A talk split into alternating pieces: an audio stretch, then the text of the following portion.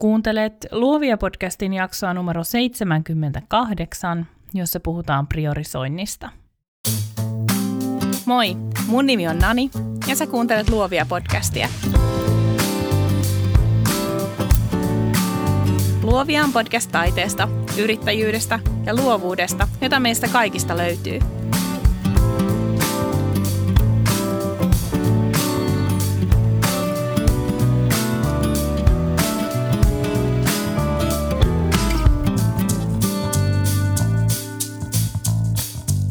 Tässä jaksossa puhutaan priorisoinnista hyvinvoinnin lisäämisen, tärkeisiin töihin keskittymisen ja vääristä töistä luopumisen kautta. Jos olet joskus päivitellyt jollekin ystävällesi, kuinka sä tarttet lisää tunteja vuorokauteen, mulla on sulle lohdun sana, et tarvitse. Sen sijaan sun tarvitsee oppia tunnistamaan, minkä aika on nyt ja etenkin minkä aika ei ole.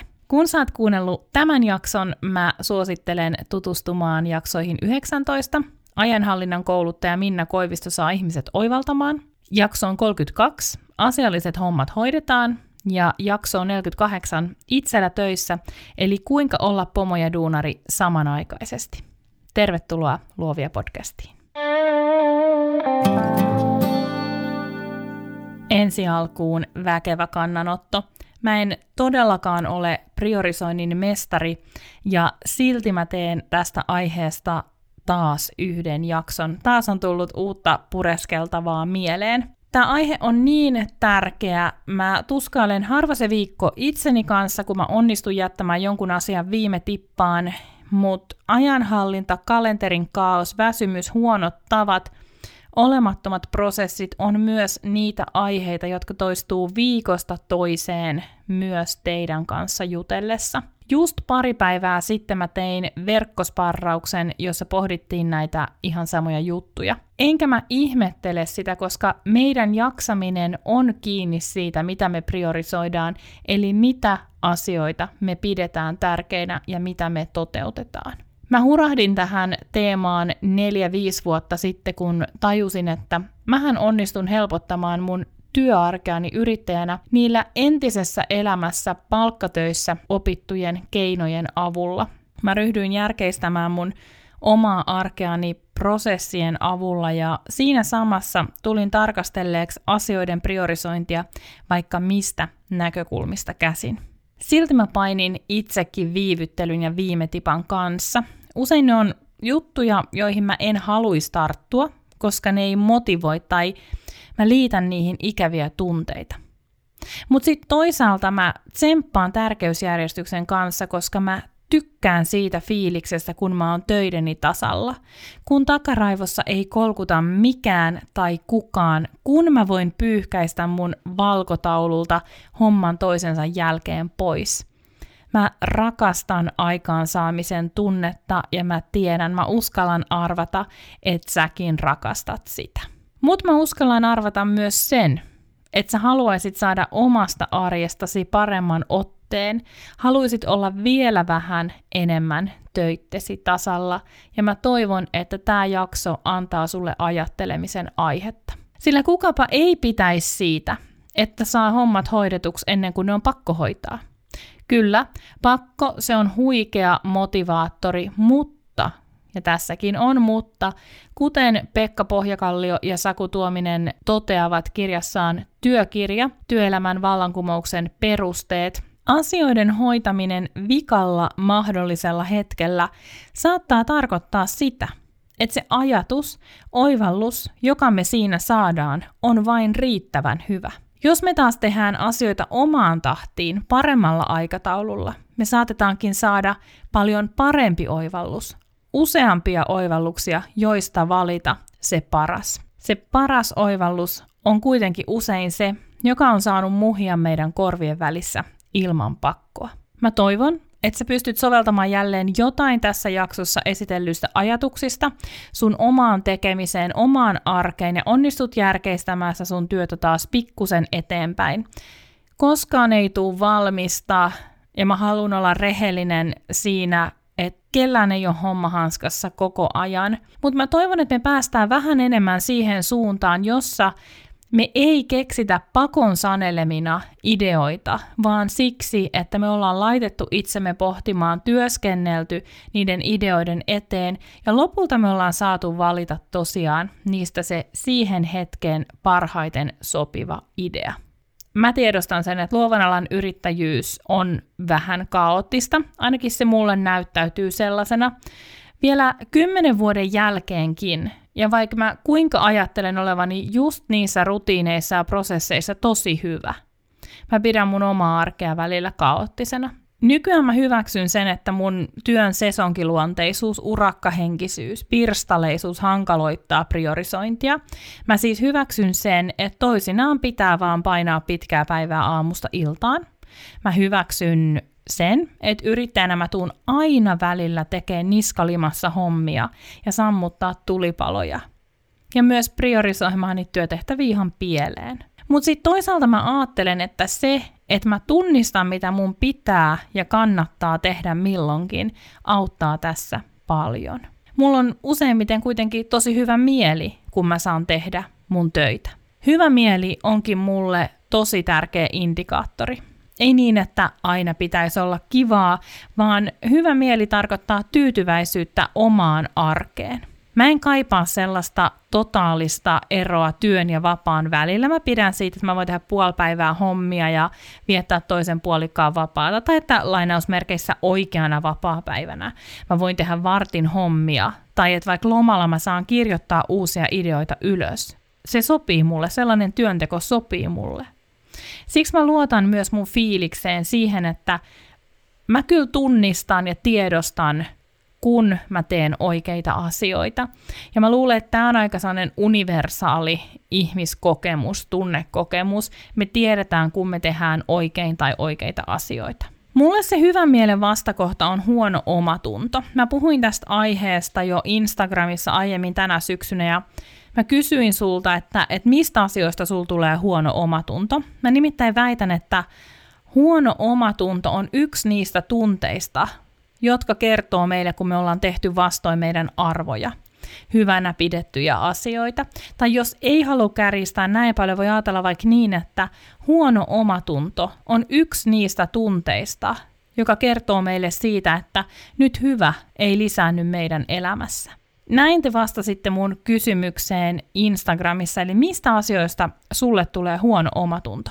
Jos lapsista alkaa näkyä se, että on ollut jollain viikolla paljon iltoja poissa, kaikesta aina.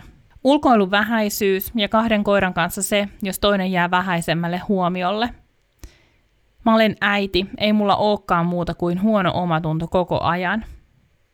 Jos en ehdi liikkua, jos lapset on liikaa laitteilla, enkä ehdi jutella tai puuhailla tarpeeksi heidän kanssaan. Jos on saikulla tai lapsen takia pois töistä, huonosta ajankäytöstä, kaikesta on hirveä syyllisyys ja pettymysmöykky. Siitä, kun yritän sivuuttaa asioita, jotka on pakko tehdä. Jos lapset tai minä itse ei saa tarpeeksi liikuntaa ulkoilua – samasta kuin sulla, mutta myös lukemattomista muista.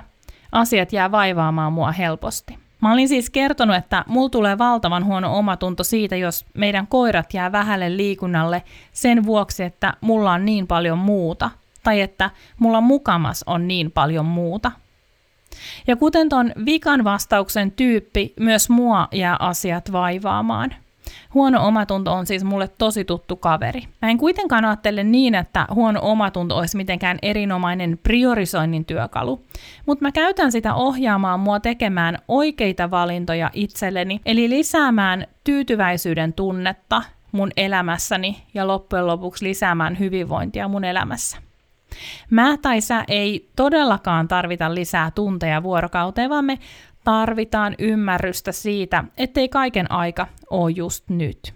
Ymmärrystä siitä, että itseämme kuuntelemalla me onnistutaan keskittymään niihin tärkeimpiin juttuihin ja tekemään oikeita asioita.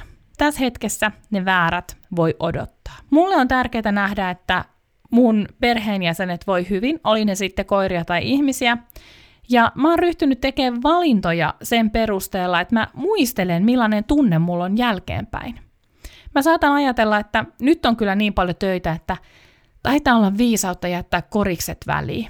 Sitten mä muistan, että hetkinen, että eihän mä ikinä harmitellut sitä, että mä lähdin sinne. Ennen syyslomaa mä osasin tehdä kuitenkin myös toisenlaisen päätöksen. Mä tiesin, että viimeinen työpäivä ennen matkaa on kiireinen ja että pakkailut jää lähtöä edeltävään iltaan. Mä jätin korikset väliin. Tärkeintä tässä päätöksessä ja muissa vastaavissa tällaisissa jutuissa on mun mielestä se, että ne tehdään hyvissä ajoin ja suunnitellusti. Ei viime hetkellä harmitellen tai tuskaillen, koska siinä tulee se semmoinen epäonnistuja fiilis, vaan jo siinä vaiheessa, kun sitä viikkoa tai päivää suunnitellaan. Huono omatunto on siis muistutus. Muista, kuinka hyvä fiilis sulle tuli, kun sä menitkin koriksiin, kun sä kävitkin pitkän lenkin koirien kanssa, kun sä vietit yhteistä aamua puolison kanssa, kun sä luit aamulla etkä tarttunut puhelimeen ennen kymmentä, kun sä teit ensin laskutuksen etkä somepostauksia. Jokainen meistä valitsee joskus väärin ja kärsii morkkiksesta, mutta ainakin mulle itselleni morkkis, huono omatunto, antaa myös opetuksen, josta mä voin ammentaa seuraavalla kerralla ja lisätä sitä hyvinvointiani. Mutta me ollaan epätäydellisiä ja me tehdään epätäydellisiä tekoja, joten tietenkään mikään ei ole mustavalkoista, eikä myöskään sellaista on-off-kaavaa tai konseptia, joka siivittää nyt yrityksen menestykseen, kun sä vaan priorisoit oikein. Ei semmoista oo. Mutta mä uskon siihen, että hyvä mieli, tyytyväisyys itseen ja omiin valintoihin on paljon paljon parempi motivaattori kuin huono omatunto. Ja siksi ystävät, mä lopetan tämän jakson kirjoittamisen nyt tähän ja mä lähden koirien kanssa pariksi tunniksi metsään.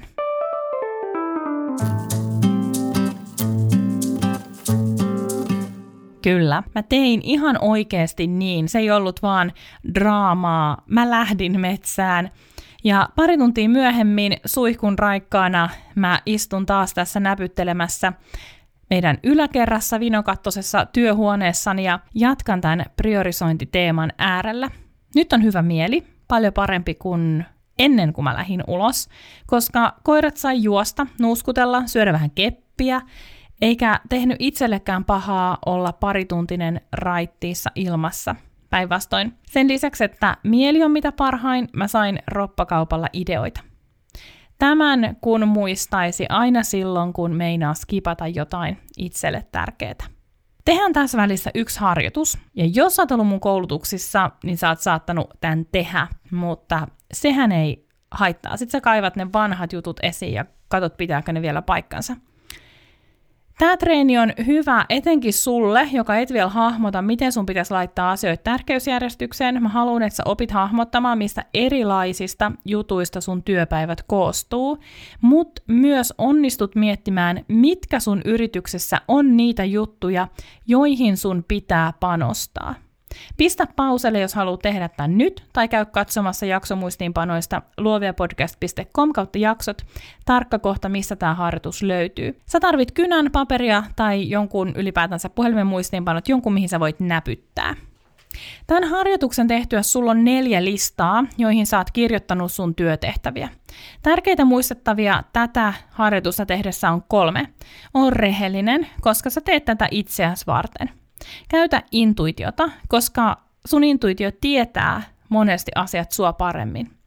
Ja viikaksi muista pilkkoa niitä työtehtäviä osiin. Eli esimerkiksi asiakastyöt ei ole työtehtävä, vaan se on jättimäinen homma, joka jakautuu viestintään, laskutukseen, postitukseen, markkinointiin ja vaikka mihin sen itse luovan työn lisäksi.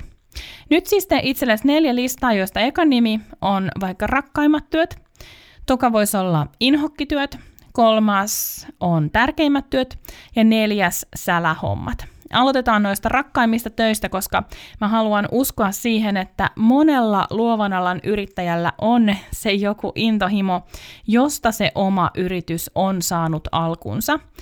Tälle listalle laitat siis ne sun intohimon työt, mutta ihan hyvin myös sellaiset työt, joita sä et vielä tee, joista sä vasta haaveilet. Anna sun mielikuvituksen laukata, unelmoi isosti. Mulla tähän rakkaimpiin töihin kuuluu upeassa valossa valokuvaaminen. Ei siis pelkästään valokuvaaminen, vaan oikeasti kun mä menen sisään siihen hetkeen, kun mä näen jonkun mielettömän valon, m- mulla ei niinku ole mitään muuta vaihtoehtoa kuin joko ottaa kuva sillä mun, mun sieluni silmillä, tai sitten ottaa kuva kameralla. Muita tällaisia rakkaita töitä on lyhyiden tekstien kirjoittaminen. Mä rakastan kirjoittaa lyhyitä tekstejä, koska Mä oon kärsimätön ihminen, mä saan ne nopeasti valmiiksi, niitä voi hioa loputtomiin, ja ne on kuitenkin jotenkin täydellisiä pieniä helmiä. Ja sitten pienryhmien kouluttaminen. Se on myös musta tosi kiva. Heti jos porukka on yli 20 henkeä, niin, niin siitä tietty semmoinen henkilökohtaisuus jää pois. Laita siis tälle listalle myös kaikki sellainen, mitä sä haluaisit tehdä enemmän. Tällä listalla olevat asiat on usein myös sellaisia, joita sä ajattelet voivas tehdä vuodesta toiseen. Inhokkityöt listalle sä keksit takuu varmasti myös täytettä. Mä laitan tälle listalle esimerkiksi koulutusten järjestämisen.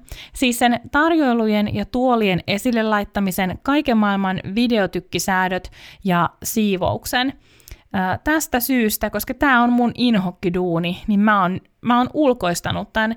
Ja se, vaikka nyt marraskuun koulutuksissa, koulutuspaikka on sellainen, joka hoitaa sen mun puolesta, ja mä mielelläni maksan siitä niille ammattilaisille. Muista siis purkaa niitä sun työtehtäviä tässäkin pienempiin osiin.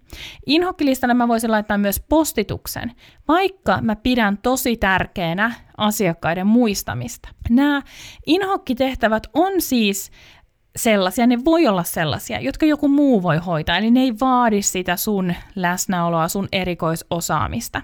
Esimerkiksi mun työssä mä en voisi, tai no mä voisin, mutta mä en mistään nimessä haluaisi ulkoistaa tätä jakson kirjoittamista. Mutta mä voin ja mä oon ulkoistanut jaksomuistiinpanojen kokoamisen ja osan podcastin julkaisuprosessia ja muita sisällöntuotannon ja nettisivun juttuja. Miksi? Koska mä tiedän, että luovia tiimiin Susanna tekee nämä asiat huomattavasti paremmin kuin minä. Inhokkilistan ohella näitä ulkoistettavia asioita saattaa päätyä myös tärkeimmät työt listalle, sillä joskus tärkeimpiä asioita ei saa aikaiseksi yksin. Mutta vaikkei näin oiskaan, niin kirjoita tälle tärkeimmät työt listalle sun yrityksen tärkeimmät työt. Ja vaikkei tämä nyt ole sellainen harjoitus, että tässä olisi oikeita tai vääriä vastauksia, niin sä varmasti jo saitkin kiinni siitä ajatuksesta, että tämä tärkeimmät työt lista on se priorisoitavien asioiden lista. Tähän listaan sä keräät siis työtehtäviä, joihin sä haluaisit käyttää enemmän aikaa, tai tehtäviä, joihin sä tiedät, että sun pitäisi käyttää enemmän aikaa. Tällaisia on usein yrityksen kehittämistehtävät, sillä ne heivataan monesti tulipalokiireisten juttujen alle tai ajatellaan silleen, että niihin tartutaan huomenna tai huomenna tai huomenna, kuten uudet nettisivut mulla tai verkkokurssit. Ne pitää tehdä, mutta niin moni muu asia ajaa niiden ohi. Mieti sun omaa bisnestä, sun omia ambitioitasi sekä sitä kuuluisaa seuraavaa tasoa, jolle sä oot matkalla. Muista myös se, että näille neljälle listalle päätyvät asiat saattaa olla päällekkäisiä. Eli näitä tärkeitä tehtäviä voi oikein hyvin olla myös siellä rakkaimpien töiden joukossa tai sitten sillä inhokkilistalla. Neljäs lista, viimeinen lista on sälähommat. Tähän listaan koko sellaisia juttuja, joihin sul menee vaan vähän aikaa, jotka on nopeasti hoidettavissa. Mulla on näihin sälähommiin semmoinen viharakkaussuhde. Mä rakastan tätä listaa siksi, että mä voin ottaa täältä aina juttuja ja saada jotain aikaiseksi tyhjissä väleissä. Mutta sitten toisaalta tässä listalla olevat asiat saattaa useinkin olla sellaisia, joita mä pakoilen sen takia, koska mä tiedän, että mä voin hoitaa ne milloin vaan kun ne vie niin vähän aikaa, mutta sitten mä en kuitenkaan tartu niihin, mä en hoida niitä. Itse asiassa aika moneen sälähommaan mä käytän lopulta moninkertaisesti sen ajan, jonka se todellisuudessa veisi, sillä sen työn tekemisen ajattelu, muistaminen ja tietysti pieni stressaaminen siitä vie paljon enemmän aikaa kuin sen viisi minuuttia, mitä vaikkapa yhden pitkään pakoilun sähköpostin kirjoittaminen oikeasti veisi. Nyt kun sulla on nämä neljä listaa tehtynä, tsekkaile vähän miltä ne näyttää. Onko niissä yllätyksiä? Onko kaikki listat yhtä pitkiä? Mikä listoista on pisin? Millaisia tunteita sussa herää, kun sä katsot näitä neljää listaa? Ällötyksen tunne, kaipuun tunne, kiireen tunne, ihastuksen tunne, kaikki tunteet on aina ihan ok, niitä pitää kuunnella. Nyt me laitetaan kaikki muut listat visusti sivuun, paitsi se tärkeät työt lista. Mitä mieltä sä oot tästä listasta? Miltä se näyttää? Aivan mahtavaa, jos sulla on se tilanne, että susta tuntuu siltä, että sä täytät sun päivät tekemällä asioita tältä listalta. Mutta käykö sulla joskus kuitenkin niin, tai muistatko, että joskus olisi käynyt niin, että nämä asiat on niitä, jotka tehdään just ennen deadlinea, tehdään kun on pakko. Entä onko joku tällä listalla olevista asioista sellainen, joka jää tekemättä muiden asioiden pahtaessa tämän ohi? Tai onko joku näistä sellainen, johon sä et pysty tarttumaan ilman apua? Mulla sellainen työtehtävä olisi ne uudet nettisivut. Tiedän, että mä en onnistu saamaan niitä aikaiseksi yksin, mutta koko nettisivuprosessin aloittaminen tuntuu hirmu työläältä. Vuosien mittaan tämä lista saattaa mennä uusiksi, ja hyvä niin. Mutta tässä hetkessä loppusyksystä 2019 tämä on muistutus sulle siitä, mihin sun pitää sun yrityksessä käyttää enemmän aikaa. Ootko sä lukenut Stephen Covin kulttiteoksen Seven Habits of Highly Effective People? Jos et oo, tee se. Tämä kirja on myös suomennettu, mä laitan jaksomuistiinpanoihin linkin. Tässä kirjassa siis Covey puhuu siitä, kuinka meidän pitäisi keskittyä nimenomaan niihin tärkeisiin töihin, jotka me ajatellaan, että on meidän arjen kannalta tärkeitä. Covey ajattelee siis, että on olemassa ei-kiireellisiä tärkeitä töitä, on olemassa kiireellisiä tärkeitä töitä – sitten on olemassa ei-tärkeitä, ei-kiireellisiä töitä. Ja sitten on olemassa kiireellisiä, ei-tärkeitä töitä. Ja me keskitytään nyt kahteen ensimmäiseen. Mun mielestä kuulostaa aivan loogiselta, että meidän pitää keskittyä meidän yrityksessä niihin asioihin, jotka on tärkeitä, mutta ei kiireellisiä. Tietysti todellisuus on se, että, että ei me voida toimia näin, koska aina tulee asioita, jotka pitää hoitaa ja, ja ne tulee hoidetuksi, koska ne on niin kiireellisiä. Niiden tärkeiden ei-kiireellisten asioiden ongelma mun mielestä on, on se, että ne ei anna meille sitä aikaansaamisen feedbackia heti, koska ne saattaa olla isoja kokonaisuuksia, me ei olla osattu pilkkoa niitä tarpeeksi pieniksi. Kun me hoidetaan kiireellisiä tärkeitä asioita, eli sammutellaan tulipaloja, me saadaan jonkunnäköinen käsitys siitä, että me koko ajan tehdään jotain, me koko ajan saadaan aikaiseksi jotain. Vaikka todellisuudessa me ei käytetä meidän aikaa niihin oikeasti tärkeisiin asioihin, jotka vaan jää aina huomiselle, huomiselle, huomiselle. Esimerkiksi silloin, kun mä oon luomassa ja suunnittelemassa jotain sisältöä vaikka koulutukseen, ja tulee asiakkaalta viesti, että nyt pitäisi lähettää kuva painotalo ja deadline oikeastaan meni jo, niin mä jätän sen suunnittelutyön sikseen ja mä teen sen kiireellisen homman. Tai jos vaikka sä viet aamulla lapsen päiväkotiin kouluun ja tuut kotiin, aloitat hommat ja pääset ihanaan semmoiseen syvän keskittymisen tilaan, jossa sä voisit olla pari tuntia, niin tulee viesti. Ja siinä toivotaan, että tuut heti hakee oksentelevan lapsen takaisin kotiin. Ja se työpäivä oli siinä. Arki ja työ sekoittuu toisiinsa. Oma elämä ja työ sekoittuu toisiinsa. Olipa se sitten työtehtävä, joka kumoo toisen, olipa se sitten lapsen sairastuminen, joka kumoo sen päivän tehot. Ja näitä käy jatkuvasti. Me ei edes varmaan laiteta merkille jokaista tällaista, mutta mä uskon, että jos sä mietit näitä, niin sä saat päähäs monia esimerkkejä siitä, kun sun on pitänyt sammuttaa tulipaloja. Kukaan, ei edes Stephen Covey, voi antaa meille mitään täydellistä ratkaisua siihen, miten meidän pitää toimia, kun me kohdataan tällaisia vaikeuksia. Mutta me tiedetään se, että priorisointi on tärkeää. Meidän on tärkeää saada asioita eteenpäin. Ja mä ihan täydestä sydämestäni uskon siihen, että me tehdään meidän parasta duunia silloin, kun me onnistutaan keskittymään tärkeisiin töihin kiireellisten sijaan. Ja sen takia meidän täytyy löytää se oma tapa toimia päivän aikana siten, että me voidaan keskittyä oikeisiin asioihin.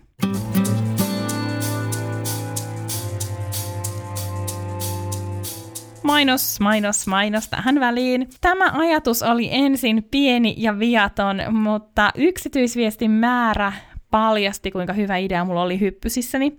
Oothan sä kuullut jo meidän Get Shit Done-ryhmästä. No kohta olet. Marraskuun 18. päivä me nimittäin aloitetaan. Sä voit olla mistä tahansa, sillä ryhmä kokoontuu verkossa kerran viikossa maanantaisin. Tässä ryhmässä mä autan sua asettamaan oikean kokoisia tavoitteita, saamaan asioita aikaiseksi, etkä sä pysty enää pakoilemaan niitäkään työtehtäviä, joista et oikein saa otetta. Me pilkotaan palasiksi sun to-do-lista ja riemuitaan jokaisesta saavutetusta tavoitteesta. Eka kuukausi on täysin ilmainen kokeilukuukausi. Katso podcastin Facebook-ryhmästä Luovia podcast jälkihöyryt infovideo ja lähde tavoittelemaan aikaansaamisen tunnetta mun kanssa. Nyt takaisin jaksoon. Mutta sitten mä haluan jakaa myös ajatuksen luopumisesta, koska se kuuluu mun mielestä tosi kiinteästi elämänhallintaan ja tähän kokonaisuuteen, joka on välillä vähän kökkö eikä tunnu etenevän mitenkään. Ja me mietitään surullisia ajatuksia siitä, että onko minusta yrittäjäksi – koska se arki ja työ sekoittuu toisiinsa, se tulee aina sekoittumaan, koska me tehdään omalla persoonalla töitä, isolla sydämellä, palavalla sielulla. Joskus, jos tuntuu siltä, että nyt on liikaa kaikkea, nyt on liikaa asioita lasten kanssa, liikaa huolta mielessä, liian väsynyt olo, silloin pitää pysähtyä ja miettiä, että, että mistä mun pitäisi nyt luopua. Mä olin pari vuotta sitten seminaarissa, jossa oli Arman Alitsad puhumassa. Hän kertoi työstä ja siitä, miten hän on päätynyt siihen pisteeseen, missä hän on nyt. Mä olin tosi vaikuttunut yhdestä ajatuksesta, jonka hän jako. Mä en tiedä, onko se hänen omansa vai jonkun muun, mutta mä oon kuljettanut sitä mukanani tosta lähtien ja muistuttanut sillä itseäni tiukoissa paikoissa ja ehkä saattanut jollekin teistäkin tämän lausahduksen todeta, luopuminen ei ole luovuttamista. Mä sanoin tuossa jo aiemmin, että me ei tarvita lisää tunteja vuorokauteen, vaan me tarvitaan ymmärrystä siitä, ettei kaiken aika ole nyt. Tämä tarkoittaa puhtaimmillaan sitä, että me onnistuttaisiin erottaa meidän toiveet siitä, mitä meidän pitää tehdä nyt, missä meitä tarvitaan just nyt.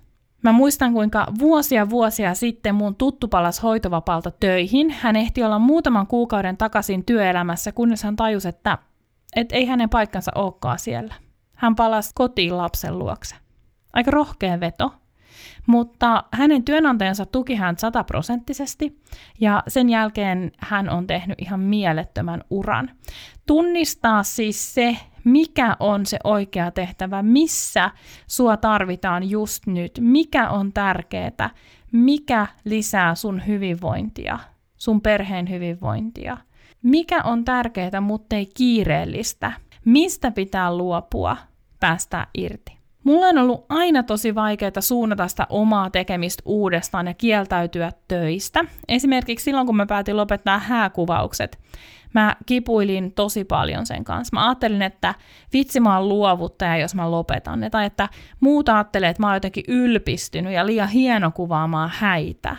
Vaikkei mulla ollut mitään häiden kuvaamista vastaan, päinvastoin. Ja ei kukaan ajattele mun tekemisiä niin kuin mä niitä itse ajattelen. Ei ihmisillä ole aikaa vatvoa toisten ihmisten elämää. Ja siis häiden kuvaaminen oli tosi hauskaa, mutta se hauskuus loppui silloin, kun se kuvaaminen loppui. Ja mä tiesin, että ei tämä ole mua varten, koska se prosessi vaatii niin paljon enemmän kuin sitä kuvaamista. Mutta luovuttajafiilis siinä tuli, vaikka oikeasti kyseessä oli luopuminen. Jokainen tietää sen, ettei luopumatta voi kasvaa, ettei irti päästämättä voi kasvaa. Ei lisää tunteja, vaan hidastamista ja ymmärrystä siitä, ettei kaiken aikaa ole just nyt. Mä pidin syyslomalla tauon somesta, mutta mä kirjoitin paljon töihin liittyviä tekstejä. Mun punainen muistikirja kulki useimmissa paikoissa mukana, kun viiletettiin sähköpotkulaudoilla Berliinissä kaupunginosasta toiseen. Useimmat tekstit, hajanaiset ajatukset, käsitteli luovuutta. Yksi yö mä sain ajatuksen, jota mä kääntelin päässäni, ja onneksi mä muistin sen vielä aamukahvilla C kautta O-gallerian kuppilassa ja rustasin sen ylös. Mä mietin vapauttavan ja vangitsevan luovuuden eroa, ja musta tuntuu, että toi ero on omiaan myös silloin, kun me puhutaan priorisoinnista. Auttaisiko sinua ajatus siitä, että sä miettisit omia työtehtäviä vapauden tunteen kautta? Mä tunnen itseni hurjan vapaas, kun mä saan kirjoittaa tätä nyt sulle. Vaikka mua välillä turhauttaa enkä aina uskalla antaa itteni pysyä siinä syvän keskittymisen tilassa, mä silti tunnen itseni vapaaksi, kun mä saan päättää, mihin järjestykseen mä laitan nämä sanat. Kun mä saan valokuvata, mä avaan mun ajattelun solmuja ja jäsennän mun mietteitä. Mun kuvissa ja teksteissä näkyy se, millainen mä oon. ja miten mä hahmotan maailman. Joskus työskennellessäni mulla tulee tosi vahva fiilis siitä, että mä teen väärää juttua. Ei siis niin, että mä tekisin jotain huonoa tai että mä kärsisin, mutta mä tunnen ottaneeni vastaan työtehtävän, joka kuuluukin jollekin toiselle. Mikään työ ei ole aina mukavaa ja jokainen työ on joskus työlästä, mutta meidän pitää oppia tunnistamaan väärä työ. Meidän pitää pystyä sanoa itsellemme, että mun ei kuulu tehdä tätä. Se ohjaa meitä kohti niitä tärkeitä tehtäviä, joihin meidän pitää keskittyä. Kun me keskitytään meille tärkeisiin tehtäviin, siis niihin, jotka me arvotetaan tärkeiksi, ja myös niihin, jotka on tärkeitä meidän yrityksen kasvulle ja kehitykselle, me koetaan vapauden tunne. Näin mä uskon. Vaikka kyseessä olisi se ärsyttävin laskutushomma tai kirjanpitoaineiston etsiminen joka ikinen kuukausi hikihatussa, jos me nähdään se tärkeäksi, osaksi suurempaa kokonaisuutta, osaksi sitä meidän matkaa, me voidaan ajatella, että sillä on merkitystä, se on tärkeä. Joskus siis pitää päästä irti, luopua jostain. Ehkä siis ne tehtävät, jotka vangitsee sua, herättää aamu neljältä, nostaa sykettä. Ne sais jo mennä. Mitä ne vois olla? Tässä jaksossa mä oon puhunut priorisoinnista hyvinvoinnin lisäämisen kautta – että sä kiinnittäisit yhä enemmän huomiota siihen, mitkä asiat tuntuu susta hyviltä, ja onnistuisit välttelemään niitä, jotka aiheuttaa sulle huonoa omaa tuntoa tai jonkun muun negatiivisen fiiliksen, kuten levottomuutta, kiireen tuntua, turhautumista niin edelleen. Mä puhuin myös tärkeisiin töihin keskittymisestä ennen kiireellisiin töihin keskittymistä. Me tehtiin se lista, josta sä löydät niitä sun tärkeitä töitä, jotka on todennäköisesti niitä, jotka kehittää ja kasvattaa sun bisnestä. Nämä tärkeät työt vie sua eteenpäin ja kun sä keskityt näihin, etkä siihen tulipaloon päivästä toiseen, ja tulipaloja tulee muutenkin, vaikkei niihin keskittyisi, niin sä alat näkemään sen sun oman matkan selvemmin. Mitä sun pitää tehdä milloinkin, minkä asian aika on nyt ja minkä eteen sä työskentelet vaikka vasta viiden vuoden kuluttua. Kun mä suunnittelin luovia podcastia keväällä ja kesällä 2017, mä näin mielessäni paljon jo tätä, mitä mä nyt teen – mutta mun piti keskittyä alkeisiin, perusjuttuihin, ottaa pieniä askeleita.